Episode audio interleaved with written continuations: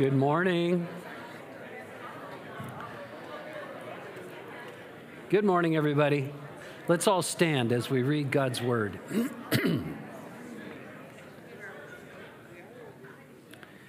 Please be reminded that the Word of God is life-changing. That's why we stand when we read it. You don't have to. It's not a law. But out of respect for the authority of the Word of God, it's a tradition among Christians often to stand and to take it in. And when you're listening to it, bear in mind, I'm going to read it to you. We're going to be in Ephesians chapter 1, beginning in verse 3, and we're going to read down through verse 14. But as that's happening, I want you to sense the fact that God speaks through His Word. He literally, in the Bible refers to itself as the written speech of God. So we pay attention to it carefully. Let's begin in Ephesians chapter 1, verse 3.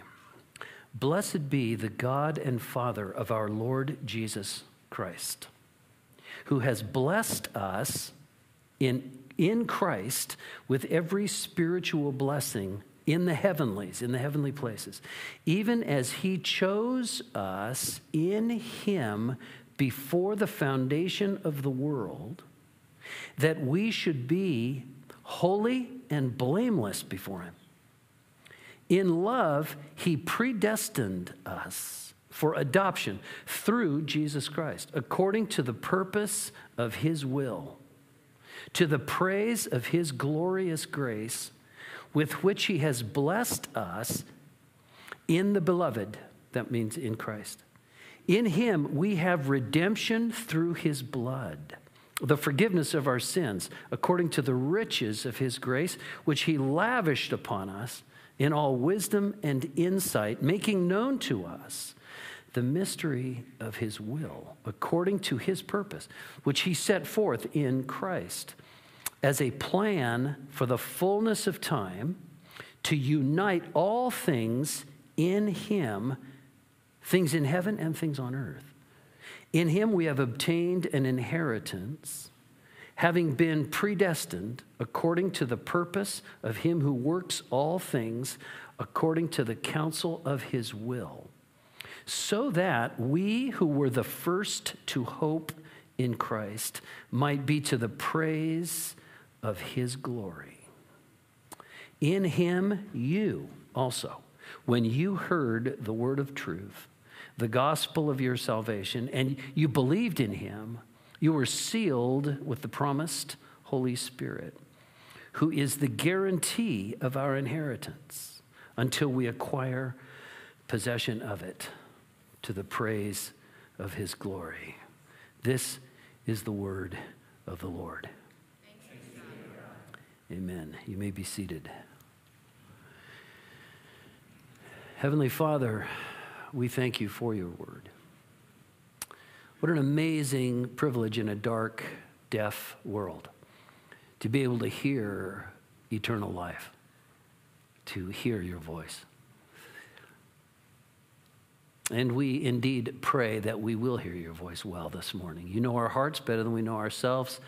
We pray that You will speak into us this morning the encouragement and strength of the gospel as we meditate on this incredibly powerful passage. Thank You, Father, for these things. Please open Your word to us in Jesus' name.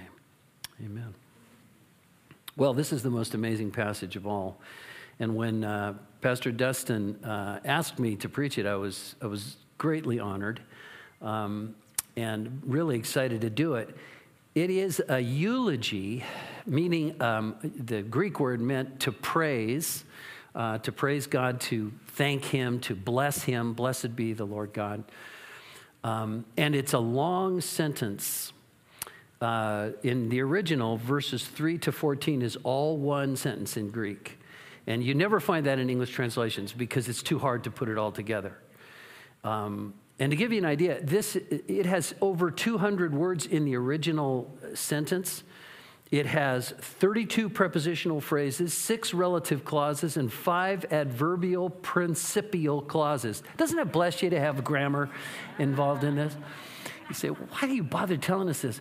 The reason I say it is because Paul is so impressed with who the Lord is that the words just tumble out. You know, he dictated his letters, which is why sometimes there's broken sentences in them. If you have a literal translation, sometimes there's these dashes and broken sentences. It's because he's dictating, and he's so impressed with who the Lord is. He's so glad to be a Christian. He knew that God should have killed him,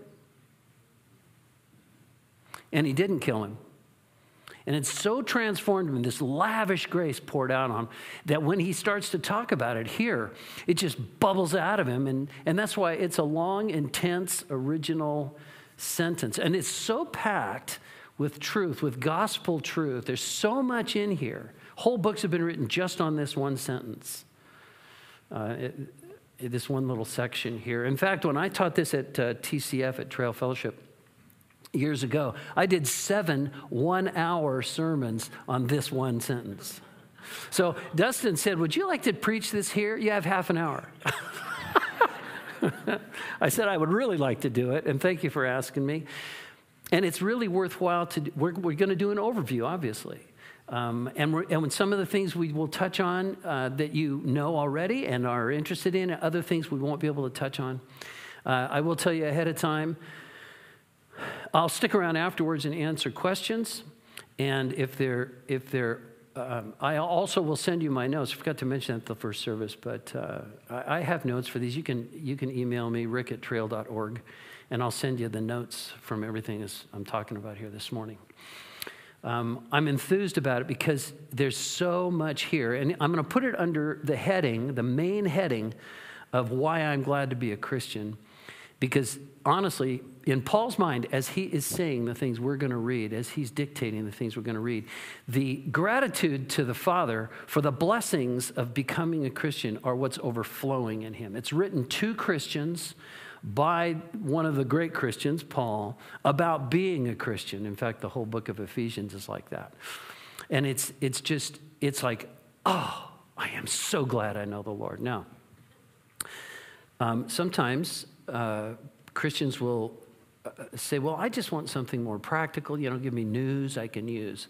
Okay, I'll give you some advice at the end of this message, okay? But before we do that, it's important to be able at times to just sit down and meditate on who the Lord is and what he's done, especially in a world that's so noisy and so loud, to just take it in and say, wow, I am glad to belong to the Lord. So what we're going to do is work our way back through the passage a little bit at a time under 3 headings.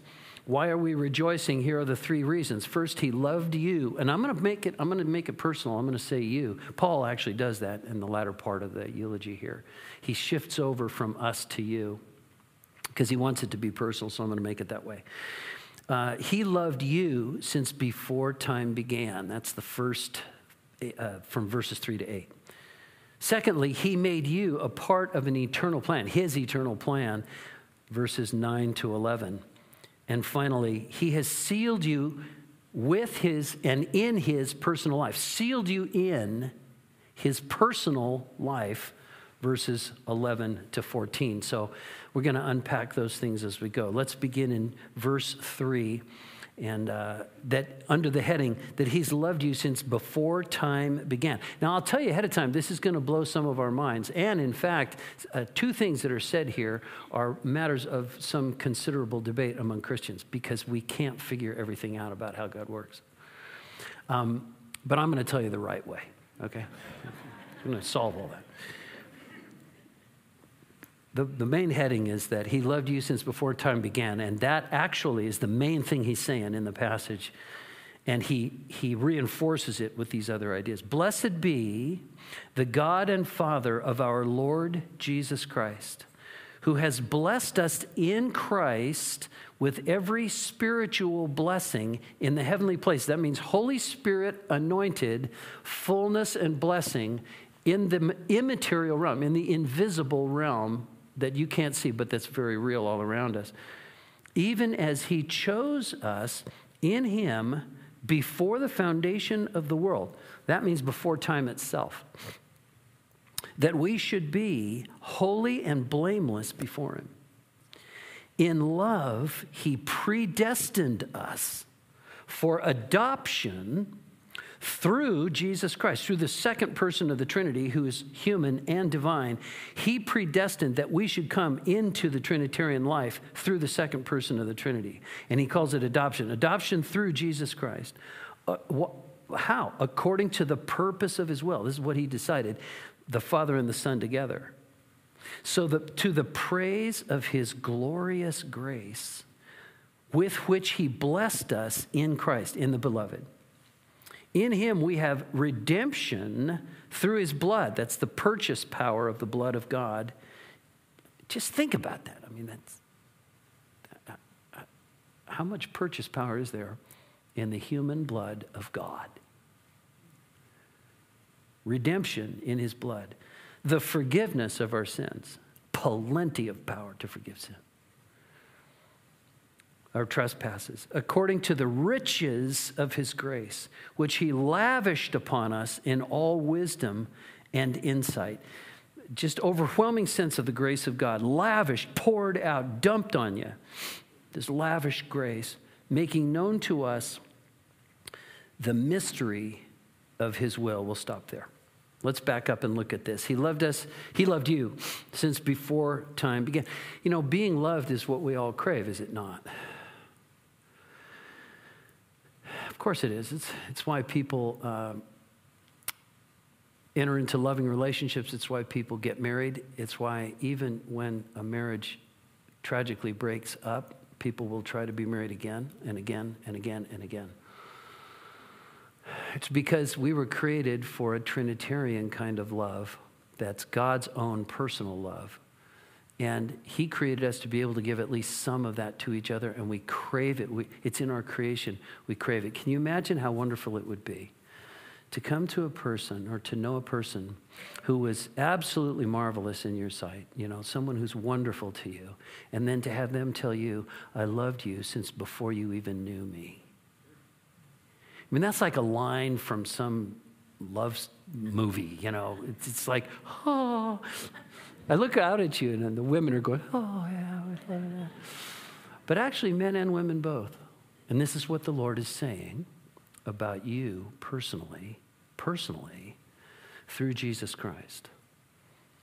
And I'll mention three things under this heading. First, he decided ahead of time that you would be blessed. Notice he uses the root term bless in verse 3 three times. He decided ahead of time. I put it that way on purpose. He uses the term predestined, but that means for something to happen, the Greek word prohorizo, it means something to be decided ahead of time, prior to the time, before the time. So that's why I worded this. He loved you since before time began, before the foundations of the world, decided ahead of time that you would be blessed beyond your wildest imagination.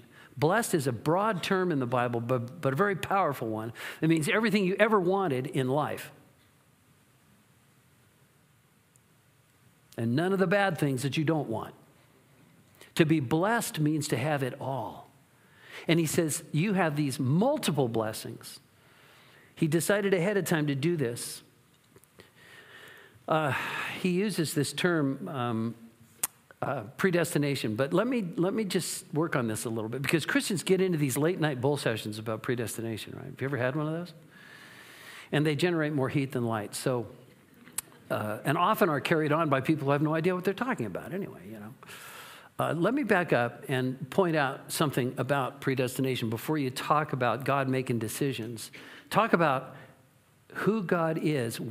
How long has God been thinking? Come on, class. How long have you been thinking? Is there a difference between the two?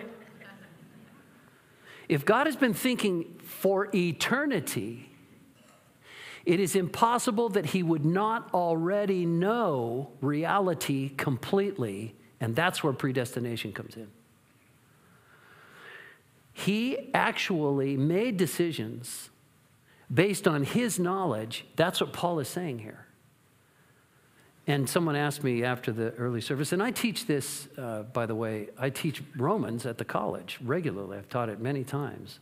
And so these questions come up all the time. The next thing people say is, well, if God is thinking before I am, does he then also have me make decisions? And the answer, of course he does. You can see it right here in the latter part of this eulogy. He says, you believed. You heard the gospel. You believed.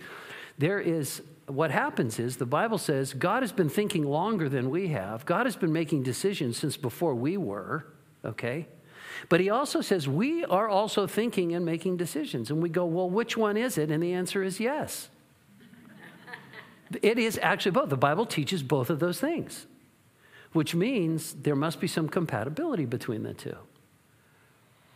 So when we're thinking, so when people ask me this, and I'll get back to this again when we close the service, but I tell them, stop arguing about it and start hearing what he's trying to tell you. He's trying to tell you, I have loved you since long before you loved me. I want you to grasp hold of that.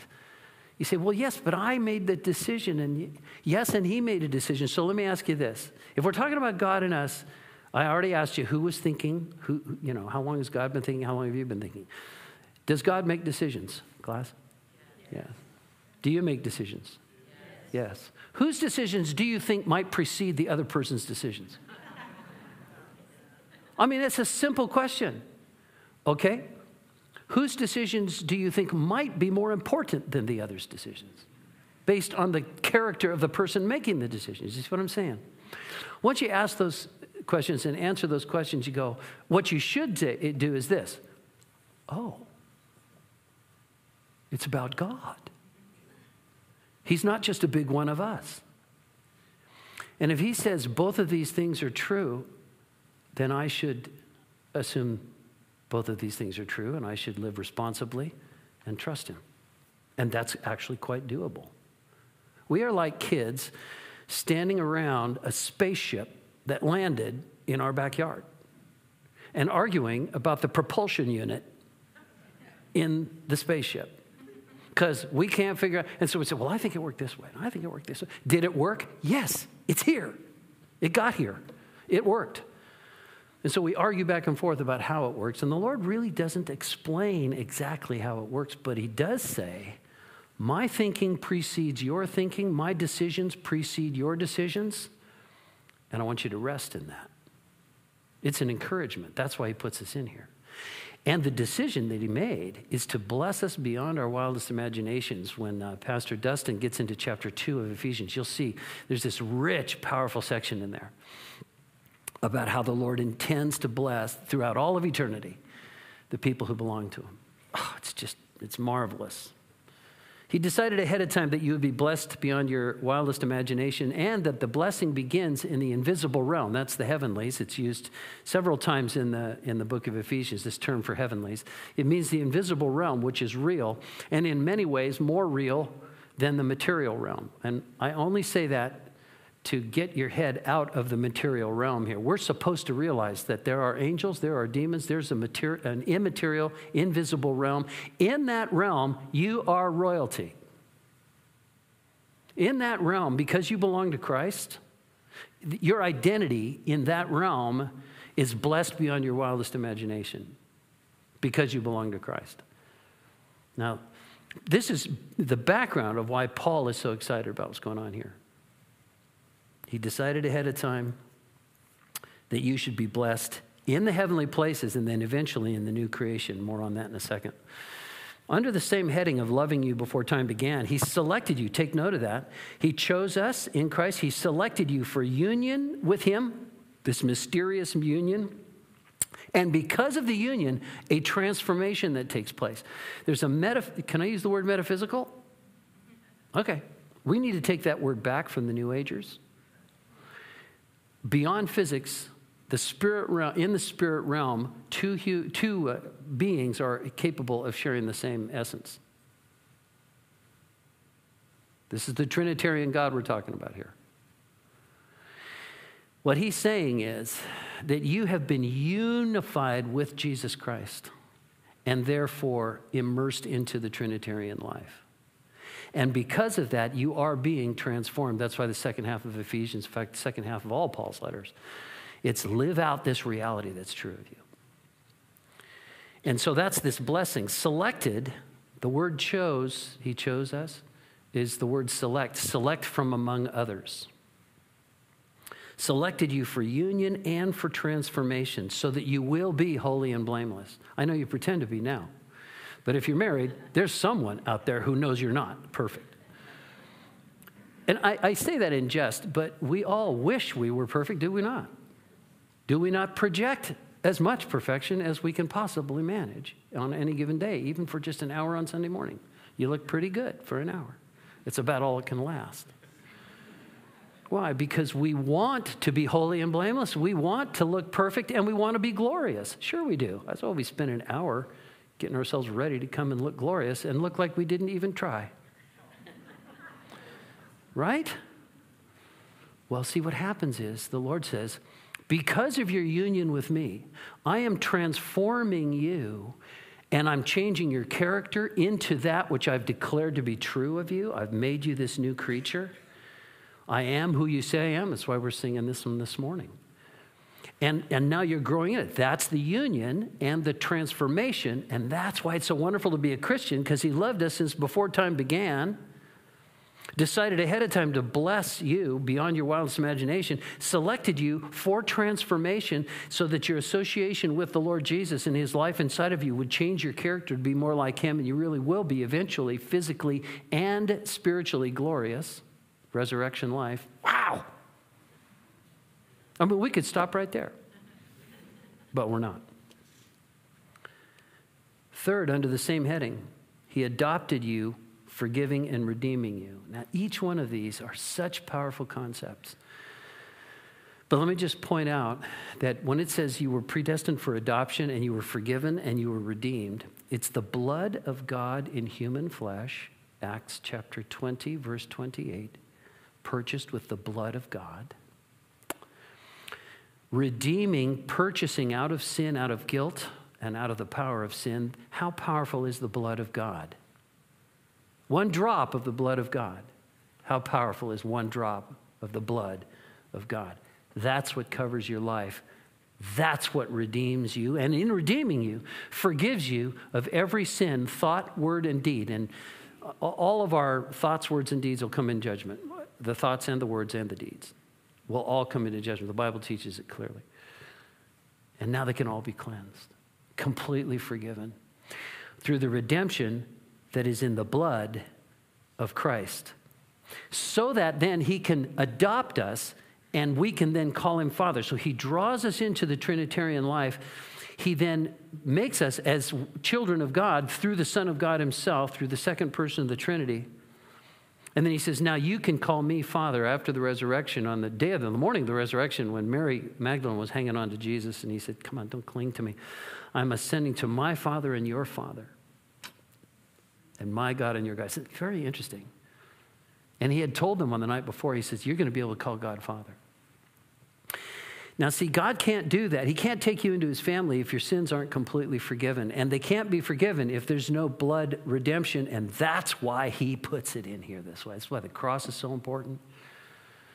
And now you get to call God Father. And by the way, in our culture, because of liberal theology for the last 200 years, there's been this doctrine of the universal fatherhood of God and the universal brotherhood of man.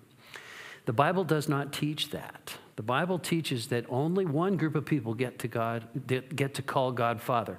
In other words, there's only one group of people who, when they say Father, their voice is recognized in the heavenlies by the Father as a voice that's coming through the voice of his Son, Christ, because these are the people who belong to Christ. Am I going too fast for you? There's a ton of theology in this. So when you speak, because you belong to Christ, and you're saying, Heavenly Father, and the Father recognizes you as one of his children because you are in his Son, metaphysically joined into the Son through faith.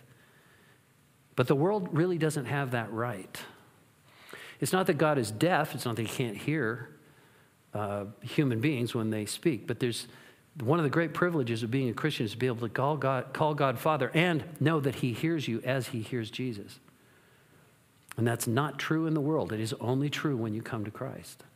And the other thing you'll notice here, because of this forgiveness has to be complete and total. There's no such thing as partial forgiveness or provisional forgiveness.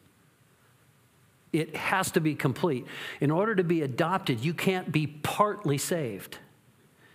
Now, here's our problem, because we know that obedience can be and is, in fact, partial.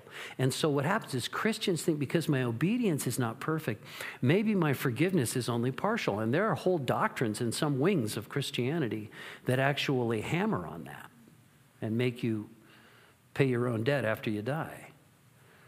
But no, no, no. This forgiveness is complete and total. That's how you can be adopted, because the redeeming power of the blood forgives you of every thought, word, and deed, past, present, and future, so that now you are literally immersed in the Trinitarian reality, adopted by God through Jesus Christ. Is it good to be a Christian? Just think on this. I mean, just imagine what this means. So he loved you since before time began. This is the second service, so I can go twice as long, right? Is that right? Dustin told me that. Second main point, verses 9 to 11, he made you part of an eternal plan. Let's read it here. Making known to us the mystery of his will, verse 9, according to his purpose. Now, he uses will, purpose, plan. He uses three different Greek terms here, all to bring out the idea that God knows what he's doing and he's actively doing it, and that he has a plan. The point is he has a real plan. His purpose, which he set forth in Christ as a plan for the fullness of time. And this term fullness, kairos, there's two ways to talk about time in Greek. One is chronos. It means linear time, chronograph, right? Linear time, the stuff that I don't have enough of when I preach, okay? But then there's, this word is the fullness, a kairos kind of time, and it means ripeness. It's timing that takes place as the processes that God has put in place happen. It's not calendar time. It's not, you don't measure it with a watch. You measure it by looking at how ripe we would use this term for ripening fruit, like an apple. Like you don't look at your watch to see if the apple is ready to be picked. You look at the apple. Why? It's this, and by the way, this is the way God always works. We look at our calendars, and that's why setting dates for stuff is a huge mistake. God always deals with this ripeness. Now notice this, fullness of time. This plan is coming about as it ripens, as it's developing, and notice he's not just letting it develop, he's developing it. He's in charge. To unite all things, here's where the plan is going, to unite all things in Christ, things in heaven and on the earth. That means the invisible realm, in which, by the way, there is still rebellion. Demons function in the invisible realm, but not indefinitely. They will be thrown into the pit. There will be. And the victory of Christ, even over the demons, has already been established at the cross. But there is still this darkness that functions in the invisible realm. Notice that when this whole thing is finished, when God's plan is complete in Christ, things in heaven and things on earth, both the material and immaterial realm. And so the adjoining of these two realms into one new created order, the last two chapters of the Revelation are all about this. And it's symbolic language, true, but it's symbolism of something real. An open interface in all of God's creation with perfect holiness between the spirit realm and the material realm. So humans, not surprised to see angels. Angels, not surprised to see humans. The entire function of heaven and earth under one Lord in the new creation, that's the plan he's talking about. And furthermore, you have become a part of it. In him we have obtained an inheritance, being predestined according to the purpose of him who works a few things according to, no, wait a sec. Are you reading your Bible? All things according to the counsel of our will. No, all things according to the counsel of his will. That means he's super smart and he's moving this thing forward. And here's the thing I want you to see. One of the reasons that it's so wonderful to be a Christian is because he's made you a part of this eternal plan. This plan includes everything on earth, all the details. It results in a new creation, and it draws you personally into it. As a pastor, I'm often asked through the years, what is God's will for my life? In fact, whole books are written on this. Finding God's will. Guidance is a huge topic, and rightly so. And we want, a genuine Christian wants to know these things. I'm not making fun of it. But one of the things I ask when people ask me that is, God does have a will for your life. There's no question in my mind. But have you thought about what his will is already for the world? Because you've been drawn into his plan. He hasn't been drawn into yours. And he does have a plan for you, and it's distinguishable from other plans, and it is unique to you, and so on and so forth. But you got to realize everything in your life is associated with this overall plan. This is why we do missions. This is why we minister to one another. This is why we pray. This is why we represent the Lord in our world. Because even though we have our smaller stories that are being written, we've been drawn into a much broader story. And when you ask that question, sometimes the other story of God's will for my life starts to get clarified. Well, I have this one detail in my life. How should I deal with it? Well, what if you dealt with it as though you're going to live forever, as though the Lord is watching, and as though the Lord is doing something bigger than you? How would that affect your decision-making? Oh, I hadn't thought about that. So being drawn in has super practical implications for us as Christians. And it's a marvelous reason why you should rejoice to be a Christian. You're part of a real plan. This is not... Well, in the world, there's two ways to view this. One is determinism, and there are whole books written on the fact that human free will is a myth, written by philosophical naturalists. Scientism will say this, that you really don't have a free will because they don't believe in an independent mind. It's all materialism. It's all matter in motion, and so all your decisions are predetermined. That's not a theological thing. That's a philosophical thing within scientism that's taught in schools. I could read you quotes from authors recent ones, who have said free will is a complete myth. So on the one hand, you got people who say that kind of thing. And then on the other hand, you have the great philosopher Marty McFly, who in Back to the Future, which by the way really is an amazing, any book about the future and about changing it, raises all the questions. But at the end of that trilogy, remember what Professor Brown said? The future is what you make it, so make it a good one. So on one hand, it's determinism, and on the other hand, it's wide open, and it's all completely up to you. But the Bible teaches that God has determined where history is going, but that human decision-making is part of it, so he teaches both in here, and it's really what makes the most sense of life, is to trust God at that level. So that human decisions and God's decisions blend together in some way in order to accomplish God's long-term purposes. There's a 25-cent word for this. It's called compatibilism. And if you're interested, you can email me. I'll send you a paper on it. But this is something that as a Christian, you really need to get it in your head. My decisions really matter, but I can still trust Romans 8:28 because the sovereignty of God and his decision about this plan works with the decision-making we make in the process. So we want to make good decisions as we go. You can live responsibly, confidently, repenting of your sin, seeking to move forward in the Lord, and trusting that he knows what he's doing. Is that not a wonderful thing to grasp and get in your mind? I think it is. That's why it's wonderful to be a Christian. He loved you since before time began, and he made you part of an eternal plan. And by the way, that eternal plan you'll see here, and you see it elsewhere. Is God saving the whole universe? He's not just saving you out of the world and trashing the world. He's saving the whole world. There's a new creation coming. So he's going to judge sin, and he's going to resurrect a new world. And what you have been drawn into now is that resurrection life of that new world before the new world actually happens in time. So that being regenerated as a Christian, we'll talk about that in just a second, to be regenerated as a Christian, that's the life of eternity. That's what's called eternal life. And that's the life in the last two chapters of the Revelation. And you have it now in linear time before it takes place.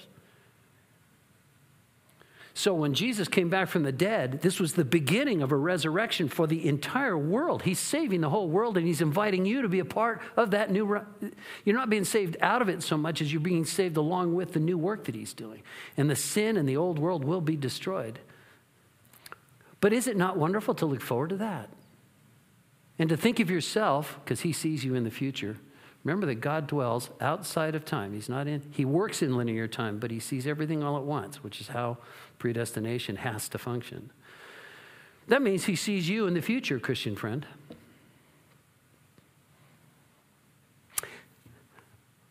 He sees you in the future standing there as a resurrected person in a resurrected world, and he says to you now, so live into this reality. This is the real you. You can see it in 2 Corinthians chapter 5. New creations, we're new creations. And all the logic in Ephesians to move forward and live in the new man is all based on the fact that God has done this for you. You belong to him. And he has planned to do it since before time, made you a part of his eternal plan. And that salvation of the whole world is what you have been drawn into, which is why we're part of the work. It gives your life meaning. It's not, well, a little more application on that in a second. He made us part of his eternal plan. Here's the third thing, verses 11 to 14. He sealed you into his personal life. Look at it again. In him we have obtained an inheritance, having been, there's our word again, predestined. Remember, God outside of time, knowing all things. According to the purpose of him, he has a purpose, who works all things according to the counsel of his will. He's moving this forward detail by detail, so that we who were the first to hope in Christ might be to the praise of his glory. He saved you so that he could be glorified. We were singing about that earlier. He saved you so that you could be, so that you could bring glory to him. The angels look on and they say, look at those creepy people. And the Lord says, I know, aren't they terrible? They're terrible. They killed me. And I'm going to put a drop of blood on them.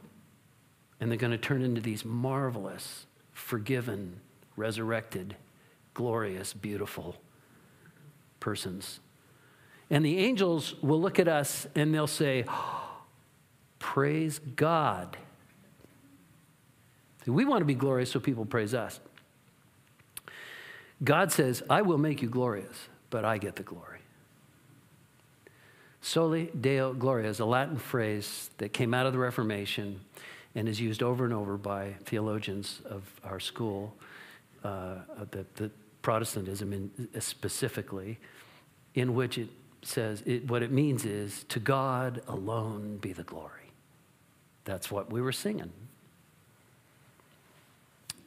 So that you might be this hope to the praise of his glory. In him you also, when you heard the word of truth, the gospel of your salvation, you believed. People say, do I make a decision? Yes, of course you do. And it feels like it's just your decision until you find out God was actually doing something ahead of time. Gospel of your salvation, you believed, and you were sealed with the promised Holy Spirit. This is the person of God sealing you with his personal life, who is the guarantee, down payment, but it means guarantee. It means that the down payment's been made, but there's no question because of who's making the down payment that the final payment will be made, right? The only reason they loan money from banks is if you can prove you don't need it, right? That's what all the paperwork's about. That's because we don't pay our debts. But we're talking about God here. He makes the down payment. Do you think that the finished work isn't going to happen? Do you think? Really? No.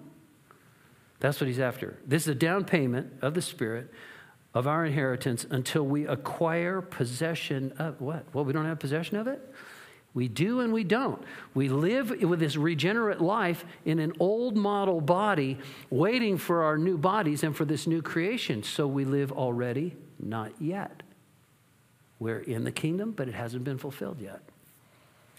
So that's why he says we will acquire possession of it. The down payment is the presence of the Spirit of God in us right now. And again, he emphasizes to the praise of his glory, because he gets the glory. That's just wonderful. He sealed you into his personal life. And look at the word hope. It's a secure hope based on spirit regeneration. I know it sounds theological, but I teach at a college, okay? So it's a secure hope.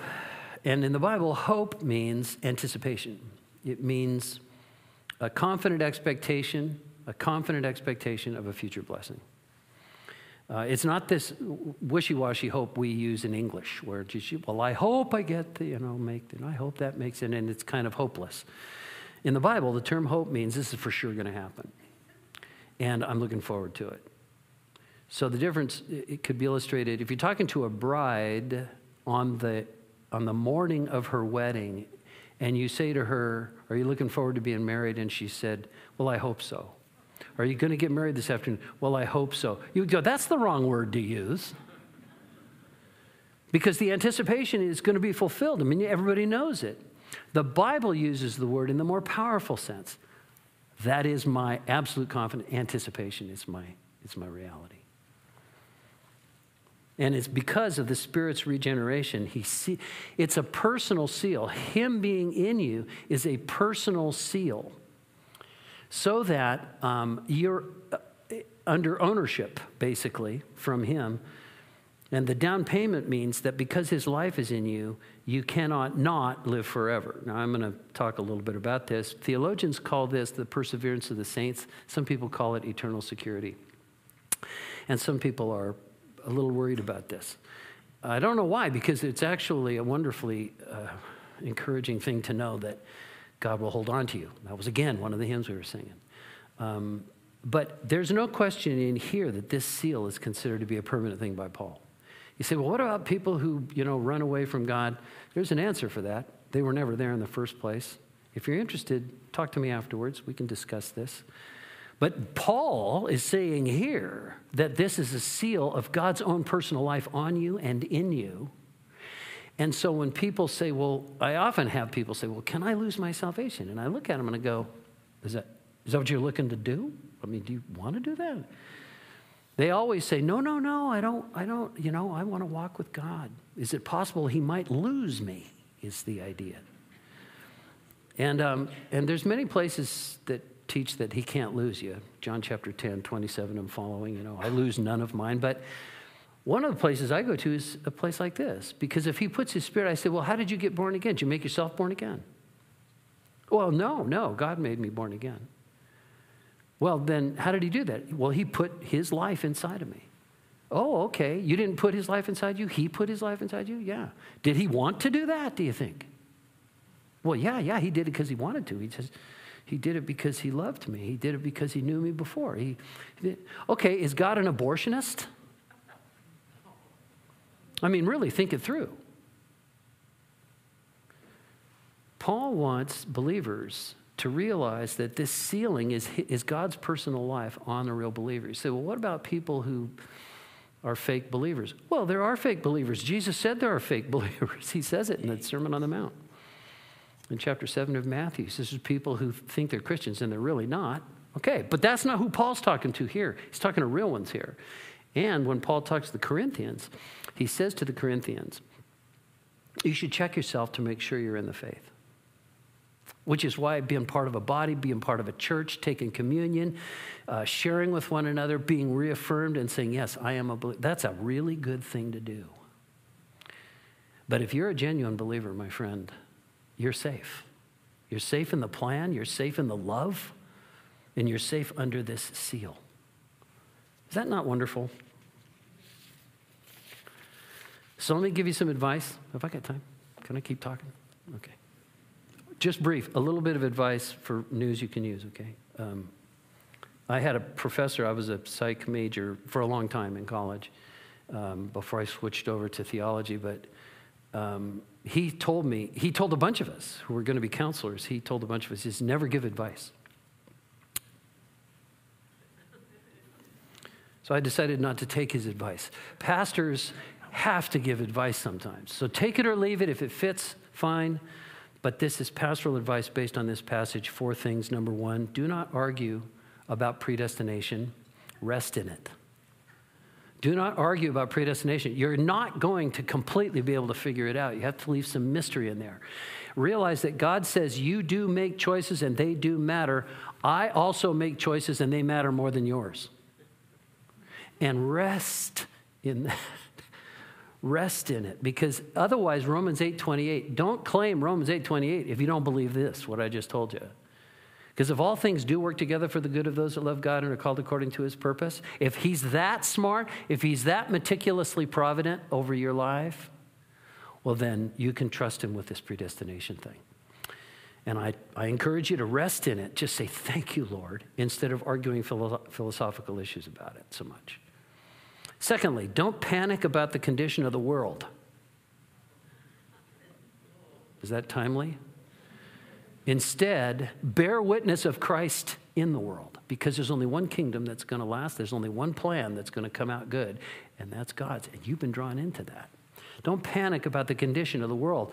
I'm not saying not to be involved. The Scripture teaches us to be involved, especially in our local world, our local culture, redemptively, to the best of our ability. I'm not telling you not to vote. I'm not telling you not to be aware, but don't panic about the condition of the world. And there's a lot of panic among Christians in the last 4 years, much more over the last 4 years. Panic, anger, fear, frustration. Let me suggest, don't panic about the world. God knows what he's doing with the world. He's the one changing the world, not us. Jesus never said go out and change the world. He said go out and represent me in the world. Third, don't wonder about God's love for you. Rejoice in it. Now, why do I say that? It's because a lot of Christians, when they see the failures in their lives, once again, in the hymns that we've been singing this morning really reflect this. When they see the sin in their lives, they wonder whether or not God still loves them. And especially if you've been a Christian a long time, you sort of lost track of that first sense of being forgiven of everything. Do not wonder about God's love for you. Instead, simply rest in it and rejoice in it. In 1 John chapter 4, verses 9 and 10, especially verse 10, it said, it's not so much that you love God, it's that he loved us and gave his son for us. His love for you is stronger than your love for him. It always has been. Did you see that in the passage? His love and commitment to you is stronger than your love and commitment to him.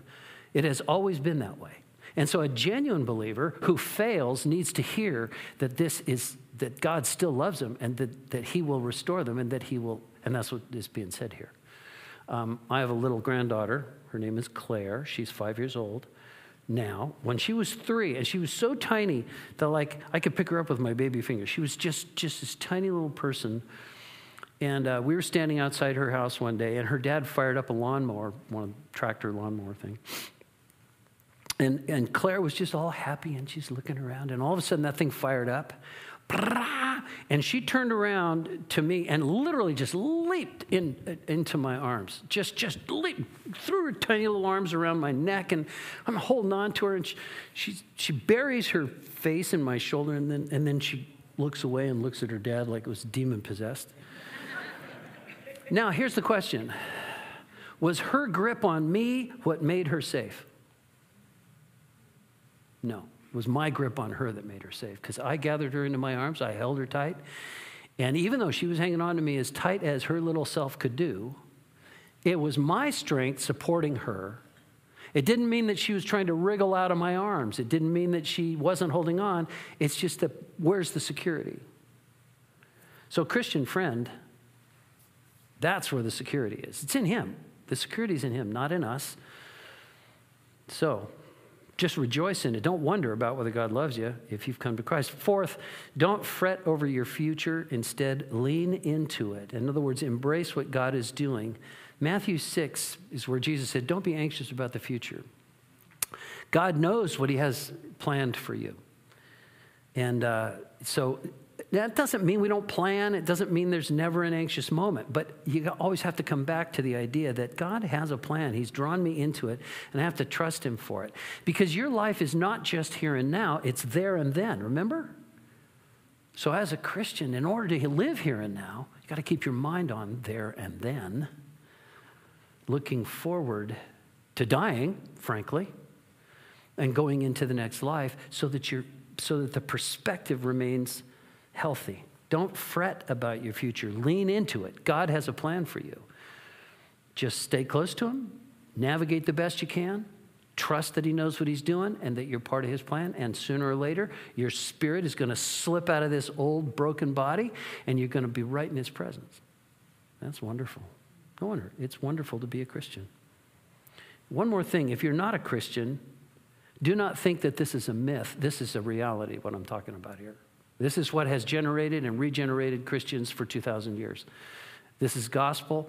And if you haven't come to Christ, why not? I mean, what is to not like about being forgiven, promised eternal life, being brought into an eternal plan that results in a brand new creation where you get to be a part of that new creation? What's not to like about that? You rather think of yourself as a grown-up germ and that everything's an accident? You should come to Christ. If you're listening to this and you haven't, you should open your heart up right now and just say, Lord, would you forgive me and do this with me? I will come to Christ today. Pastor Dustin, Pastor Scott, any of the mature believers in this congregation will be able to pray with you and help you with that. You should come to Christ. Amen? Amen. Heavenly Father, we thank you for the goodness of your gospel. And I pray for this congregation. I pray for Jacksonville Presbyterian Church, for all the souls sitting here listening or listening online, and all those who are impacted by the people in this body, for the light that this church is in this community.